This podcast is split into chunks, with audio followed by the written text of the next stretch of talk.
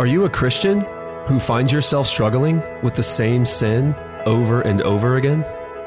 Do you feel like your life doesn't seem to reflect the resurrection you know to be true? Have you tried dozens of books and techniques only to find yourself discouraged and ready to give up? Well, we've got good news for you. Questions like these inspired our journey into the rich biblical truths we call New Heart Theology. And we believe if you join us in this journey, we'll learn together, we'll wrestle together, and we'll strive together unto godliness.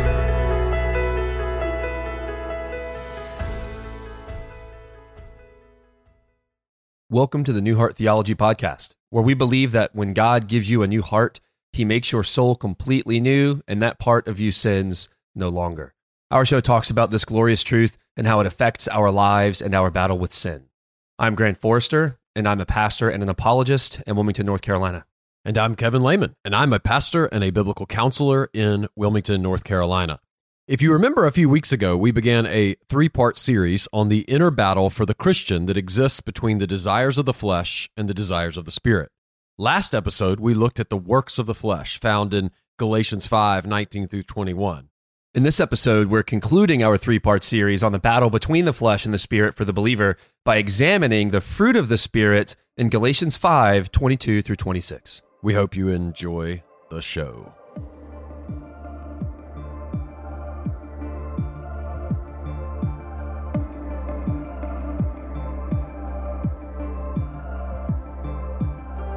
Okay, so we're concluding a three part series on the battle between the flesh and the spirit for the believer. In the first week, we looked at Galatians 5, 16, 17, and 18 and saw how the Christian's battle with sin is made up of two opposing desires from two different parts of us. We have the desires of the flesh that originate in our unredeemed bodies and are always self serving and often sinful. And we also have the desires of the spirit, though, that originate in our new hearts that lead us rationally into truth and actions that honor God. Paul says these two origins of desire are opposed to each other, that they're working against one another inside the believer. And so the encouragement of this message on the works of the flesh was to learn to identify the battle going on within us and then endeavor to lean into the spirit rather than into the flesh. But if Paul were to have stopped here, he would have left us with a glaring question How do we know? How do we know what a desire of the flesh looks like and what a desire of the spirit looks like? A lot of times it just feels like a whole mess of tugging and pulling is going on within us, and it's hard to tell what's what. Fortunately, Paul immediately follows this passage with two lists. One a list of the works of the flesh, and then two, he lists the fruit of the Spirit. In the last episode, we walked through the list in 19 to 21 of the 15 works of the flesh.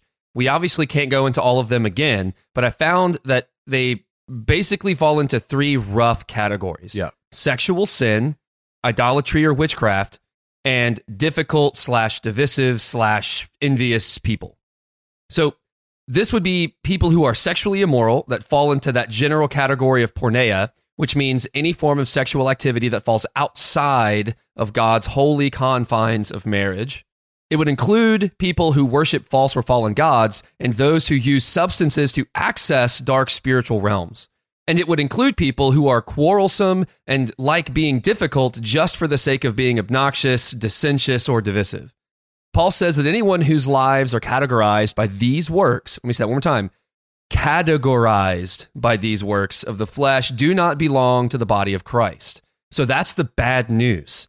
And if we were left with only this, with only the desires of the flesh, then we'd really be in a bad spot. We'd be in a lot of trouble. But what happens to us then at salvation? We're given God's Spirit, the Holy Spirit. We know that 1 Corinthians 6:17 says that he who is joined to the Lord becomes one spirit with him. Oh yeah. So our spirit merges with his spirit and we get a whole new set of desires. And these new desires lead to actions, virtues, and attitudes that Paul calls in our passage for today the fruit of the Spirit. So let's read our passage that we're looking at today and dive into what this fruit of the Spirit looks like. So Paul writes, Galatians 5 22 through 26. But the fruit of the Spirit is love, joy, peace, patience, kindness, goodness, faithfulness, gentleness, self control. Against such things there is no law. And those who belong to Christ Jesus have crucified the flesh with its passions and desires. So if we live by the Spirit, let us also keep in step with the Spirit. Let us not become conceited, provoking one another, and envying one another. The first thing I want to point out here is that fruit is actually singular. Mm-hmm. How many times, Grant, have you either said or heard someone say the fruits of the Spirit? All the time, man. I actually I actually referred to it just like that until just a couple of weeks ago when you showed me that it was singular. I always just kind of assumed that they were individual fruits that you had to kind of work to develop.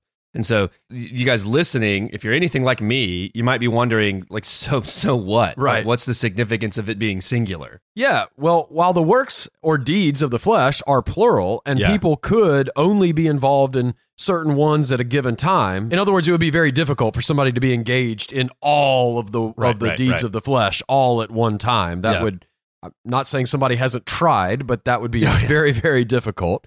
The fruit of the spirit is accomplished completely in believers. Yeah. And so it's not like we pick one or two from the list here of the fruit and say, okay, like this is going to be my thing. Self control is going to be my thing. Gentleness is going to be Grant's thing. Yeah. No, no. The Spirit will work all of these out in those whom He indwells. Mhm. So as you're listening to this episode, you will probably hear places where you are strong and naturally gifted, but also be listening for weak spots that you could potentially shore up. And the last thing we want to say before we get started is that a sermon could be preached on each one of these. Yes. We just simply don't have the time to do a deep dive into each one. So, with nine of these to go through, we only have time to spend about three minutes or less on each one. So, we'll be moving relatively quickly through these, just as we did the last time with the works of the flesh. All right. So without further ado, let's kick off the fruit of the Spirit Oh, yeah. with the first one in the list love. In 1 Corinthians 13 13, Paul writes, So now faith, hope, and love abide, these three, but the greatest of these is love. Paul believed love, agape love, was the quintessential Christian quality.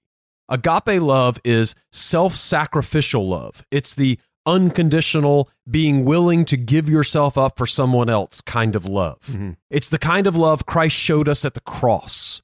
Jesus himself said, Greater love has no one than this, that someone lay down his life for his friends. And, and by the way, that doesn't always mean literally Right. dying in the place of another, but it, it certainly could entail that. Sure. But it does mean husbands who give up their own interests to serve their wives. Yeah. It also means mothers who lay down their own ambitions to pour into their children. It means pastors and their wives putting aside their own agendas to serve their church body. Or perhaps a brother or sister in Christ who puts aside their own preferences to make way for the preferences of another brother or sister in the church. And so the desire to serve others sacrificially will dominate the life of a mature or maturing believer. And when I'm having a conversation with believers about this aspect of the Christian life, I see people describing love as if it were simply an emotion. And this this isn't true. We have to be careful of this. You may not be comfortable at all about laying your interest aside to help a brother or sister in the faith.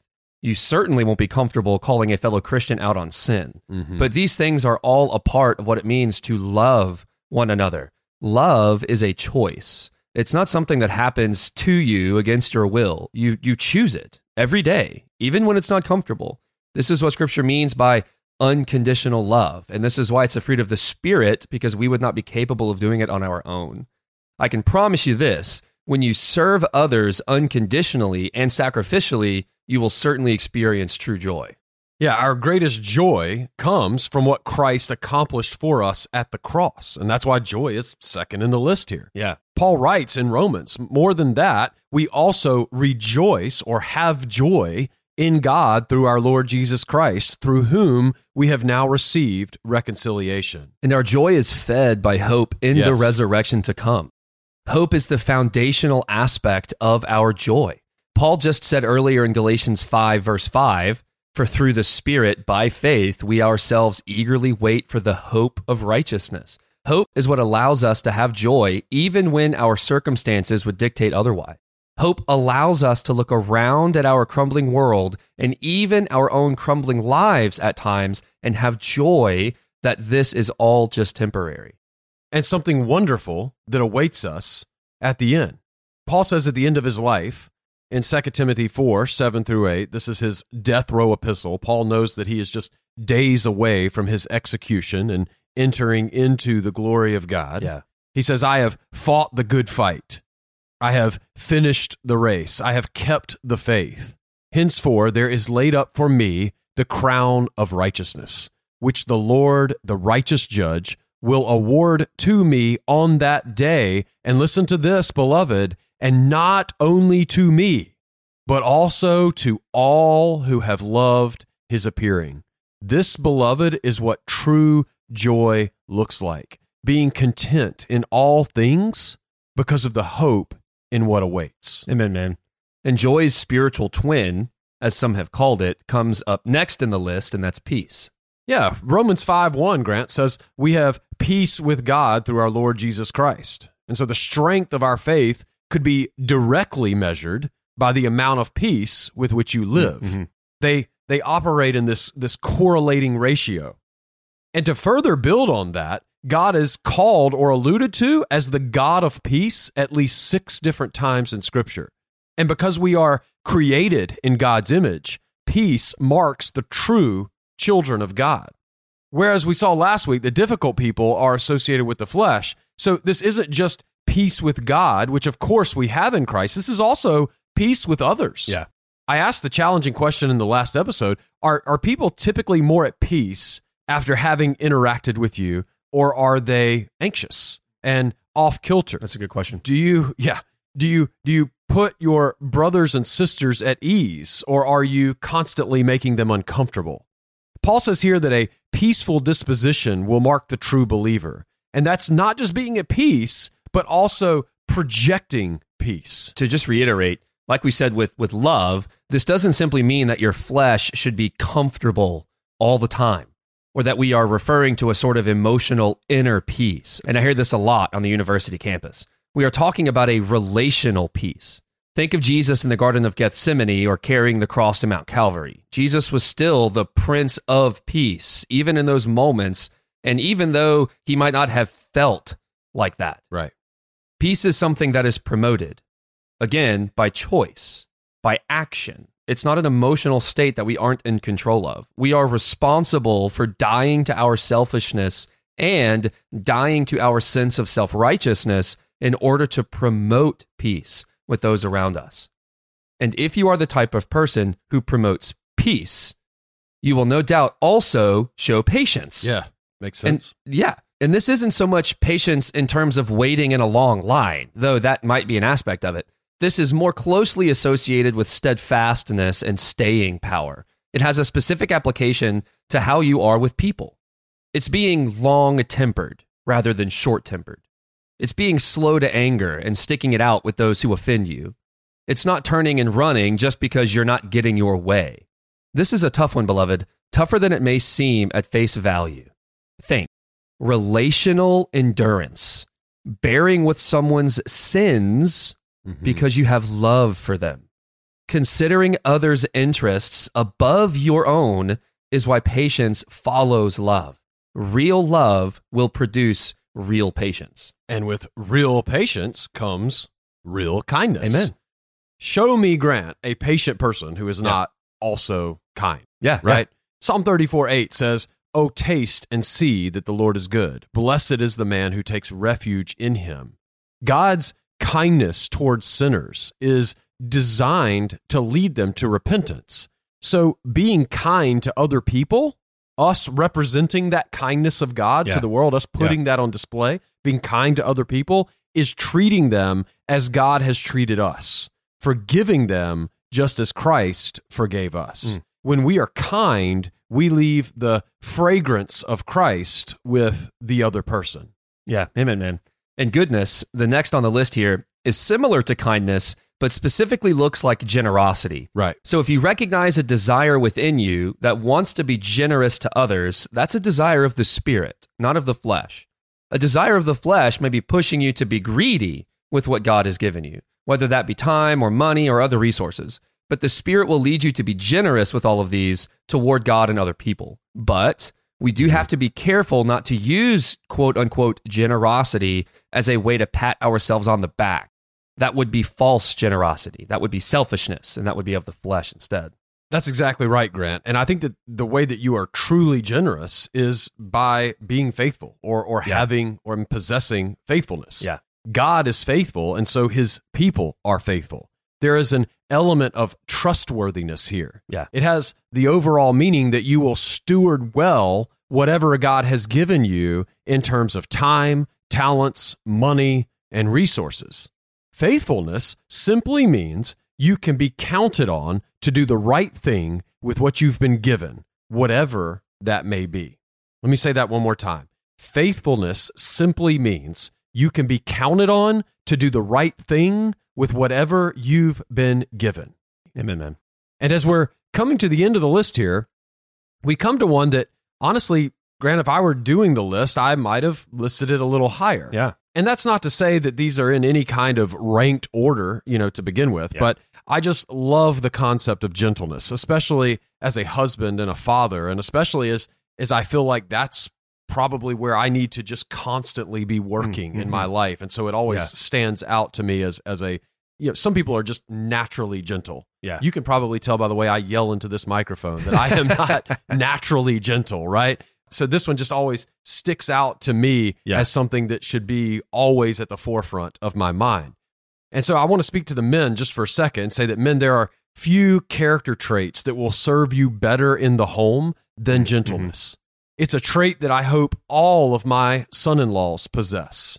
And, you know, if they don't, I may have to introduce them to my friends at Salty Dog Jiu Jitsu. Yeah, and I'm, sh- I'm sure they'll I'm sure they'll certainly handle him with gentleness. Yeah, yeah. Joe, I'm looking at you if you're listening, brother. But uh, Aristotle defined this word as literally the incapacity for anger. I love that guy. Yeah, yeah, the incapacity for anger. What a what a nice way to put that. Gentleness is looking an offense dead in the eye, as some other things we've talked about staring down in the past, and responding the way Jesus would respond. And this requires so many other aspects of the Spirit's fruit, which is why you can't really separate them. That's why they all have Yeah. to be together. Yeah. To be gentle, you have to be kind and you have to exude peace and you have to be patient and you have to be slow to react. Like all of those things are required to be gentle. And so, gentleness is a gracious response, often to an ungracious action. And then last on the list is self control. And it actually has a lot to do with gentleness. They are very similar words in, in the Greek. It certainly means being able to control your propensity for anger, but it also means self control in other areas. Aristotle uses this word to describe a man who has strong passions, but is able to keep them under control, as opposed to the man who doesn't deliberately choose wrong, but has no strength to do what is right. Mm-hmm. Paul uses this word as a reason to marry in 1 Corinthians 7 9. He says, if you can't control your sexual desire, it would be better to marry than to burn with passion. Paul says in 1 Corinthians 9 25, every athlete exercises self control in all things. They do it to receive a perishable wreath, but we an imperishable one. Mm-hmm. And athletics is a great example here. Paul is pointing out that no one gets to the top of their game without Mhm. exercising control over indulgences. And that's really what self control is it's finding the balance between complete deprivation and indulgence in most, In most things. things. Yeah, yeah. In most things. Some things we should practice deprivation from entirely, things that the scripture tells us to avoid. But most things are always good in moderation. And speaking of moderation, I think we did a pretty good job handling that list. We didn't spend five hours on that. Yeah, yeah, yeah, for sure. And then so those those nine virtues are what primarily define a true believer. And now for a, a few quick notes. First, there are certain Christian attributes that are not on this list, such as sober mindedness, hospitality, and being respectable. But you can see how most things could be placed categorically in one of these nine found here in Galatians. Yeah, and please don't think you have to do all of these perfectly right now. As we said a couple of weeks ago about the works of the flesh, this is all a, a work in progress. We would not expect a new Yeah. believer or someone who has not been properly trained Yeah. to exemplify all of these perfectly. A master blacksmith wouldn't expect someone to craft a sword on their first day of blacksmithing, or at least a usable one. A lifelong artist understands that a first day art student won't be able to paint the Mona Lisa. A lumberjack would never let me climb a tree with a chainsaw until I had spent weeks, if not years, working with him. Or even a personal trainer hopefully wouldn't put a bar holding 500 pounds on my shoulders until I had spent plenty of time learning the proper form. And and then in the same way, like Joe Selecki wouldn't teach me heel hooks on my first day of jujitsu. You had to get it in there, didn't you? yeah, absolutely. Joe, I was going to cut you from the show, actually. That was in our notes. I was going to cut you, but Grant had to get it in there. Yeah, anyway. man. All right. It- I didn't know that you wanted me to cut it. No. I didn't- I hey, didn't know- it's all I- I good now. Hey, it's was. in there now. It's in there. All right. Permanent. All right. And in the same way, walking in the Spirit takes a lifetime to master. As in, the Spirit will guide you in the growth of these until your time here is finished. It's going to take a lifetime. We will strive together all the way to death, shrugging off the desires of the flesh and embracing the fruit of the Spirit. This is a marathon, not a sprint. Don't burn yourself out or become discouraged too early in the race. And even once we cross over that River Jordan, we will spend eternity continuing to become more and more like God. Now, Paul leaves us with a few notes on how to incorporate this into our lives. Let's look at those for just a minute. First, he says in verse 24 that those who are in Christ have crucified the flesh with its desires and passions. Now, we know this doesn't mean they are completely dead or gone. He just got done saying they are very much alive, even in the life of a believer. Yeah. What it means is that the desires of the flesh no longer have power over the believer. Mhm, You are now free to put them to death and put God's greatness on display with your actions. I used an illustration a couple of weeks ago walking into church and, and all the children in the church trying to drag me to the ground. Now, the only way I go to the ground is if I allow myself to. They do not have the power to pull me to the ground. Yeah. They want to pull me to the ground. They aren't going to stop trying to pull me to the ground. But the only way I go down is if I allow them to pull me to the ground. The crucified flesh works in the same way. It will not stop trying to pull me or you into sin, but it doesn't have the power to do so. The only way I am pulled into sin, the only way you are pulled into sin by the flesh is if we allow it to pull us into sin. Second, in verse 25, he says that if we live by the Spirit, we should keep in step with the Spirit. I love the way the New English Bible translates this verse. If the Spirit is the source of our life, let the Spirit also direct our course. If we live by the Spirit, we should walk or keep in step with the Spirit. I like the way F.F. Bruce puts it. Walking by the Spirit is the outward manifestation in action and speech of living by the Spirit. Mm-hmm. And so living by the Spirit is the root, and walking by the Spirit is the fruit. It means if we have been changed inwardly by Christ, then our actions will be changed as well. We will manifest the fruit of the Spirit in our day to day living. And the longer we walk with Christ, the more evident this fruit will be. And finally, Paul calls for unity in the body. Paul names three dangers that could cause division among the believers in Galatia or at any church for that matter. He says in verse 26 Let us not become conceited or prideful. Let us not provoke one another to arguments and divisions. And let us not envy what the other has. So, prideful people, difficult people, and envious people will wreck the body of Yeah, Christ. yeah. Paul's final plea in this section is that these three categories do not represent believers in the body of Christ. Well, that brings us to the end of this wonderful section of Galatians. Yep, we have seen the battle, we've seen the deeds of the flesh, and we've seen the fruit of the Spirit. At the very least, we hope through this entire series that we've done that you can now identify the battle that you fight on a regular basis and have a general idea of what desires of the flesh look like as opposed to desires of the spirit. Yeah. And nobody is going to be perfect at this. And, Right. and everyone is is in their own unique place in in their walk with Christ. And so we're here to help you keep walking. We're here to be a resource. And Lord willing, we're not going anywhere. Yeah. So please stay tuned for just a sec uh, for some information and announcements about the show. Thank you to everyone for listening to the show. And we hope this has been a benefit to your walk with Jesus. If you've been encouraged by our show, you can show your support in several different ways. And we'd love for you to pick just one today.